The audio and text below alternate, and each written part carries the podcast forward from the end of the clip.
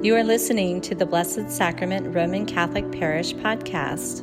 We are disciples in mission who know God, love God, and serve God. I didn't get any sleep last night just because of the readings today. Now, don't ask me why. Maybe I was thinking more about myself than what I was going to present to you, but it's all important. And that's forgiveness. Forgive us this day, no, and forgive our trespasses as we forgive those who trespass against us. We say that almost daily, the Lord's Prayer. Forgive us our sins as we forgive those who sin against us. That's easier said than done. I struggle with it. I'm sure some of you do too. In fact, if I'd asked you to close your eyes and call to mind one person that really has got your goat, I bet all of us could come up with at least one. The reason why, there's several reasons why it's important to forgive. One and primary is that God asks us to.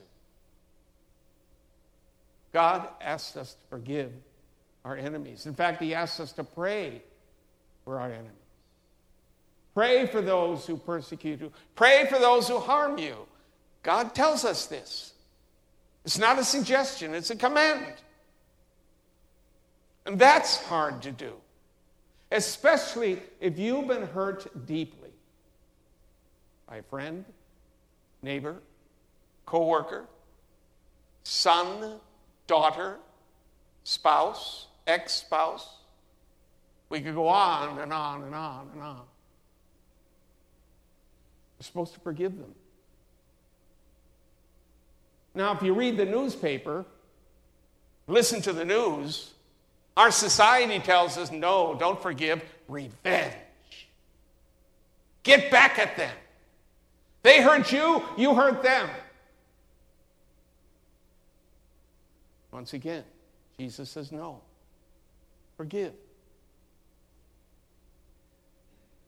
There's another reason that it's good for us to let go and forgive. And it's for us. The more you hold a grudge against someone, the more you continue to allow them to hurt you. No, they're not standing in front of you repeating the wrong they did, but you're remembering the wrong they did. And when you remember that, that pain keeps coming back. Then you wish four flat tires in the middle of rush hour on them. And who do you hurt? Yourself. There's another very important point about forgiveness that we often overlook. Guess I'm not going to need that. That we often overlook. And probably the most difficult step in forgiving is to forgive ourselves.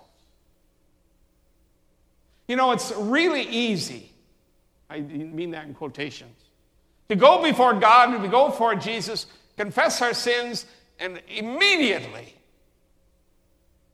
God forgives. I absolve you from all your sins in the name of the Father, Son, and Holy Spirit. Our sins are forgiven. And for God, our sins are not only forgiven, but forgotten. He doesn't want to remember our sins. He wants to remember the goodness that He created in each and every one of you and me too.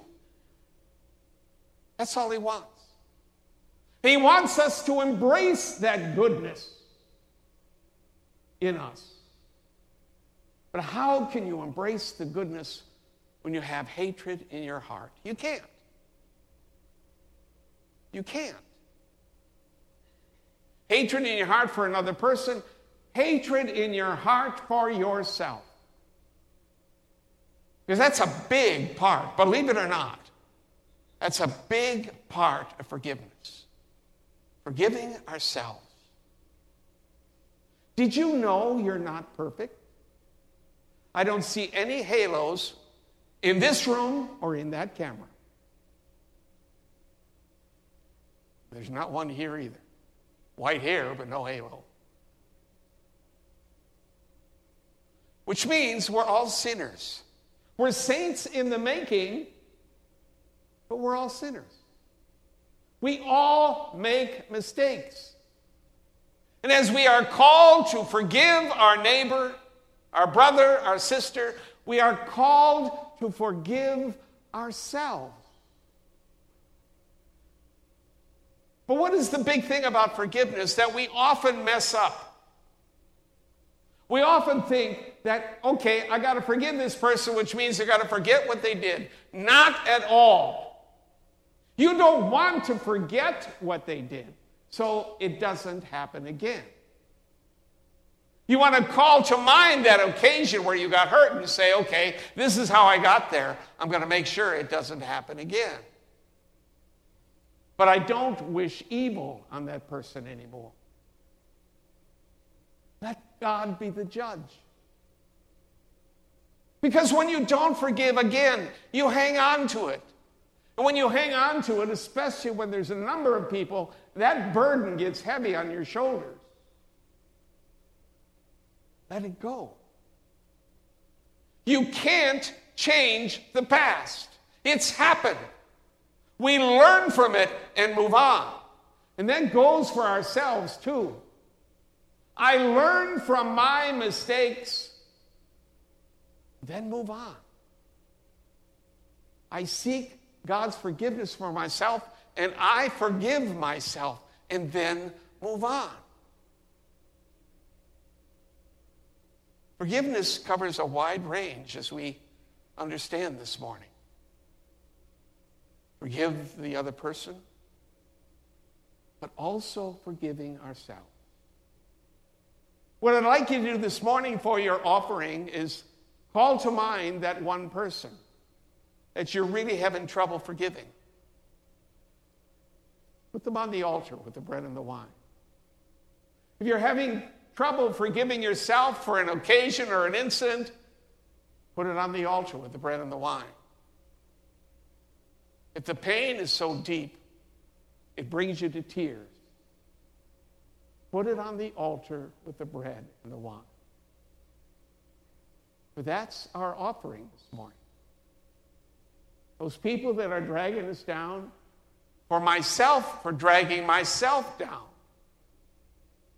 for failing to forgive, and maybe for failing to be forgiven. It's a lot to think about this morning. But this is a great place to start. Carry this theme throughout the week. And you'll find that by the time you get to next Sunday, your weight is going to be a little lighter.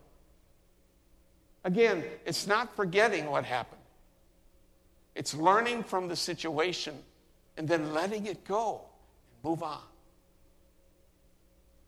Jesus came to forgive us, to set us free. But it's up to us to accept that freedom, that mercy, that forgiveness, that healing. But that's what he's all about.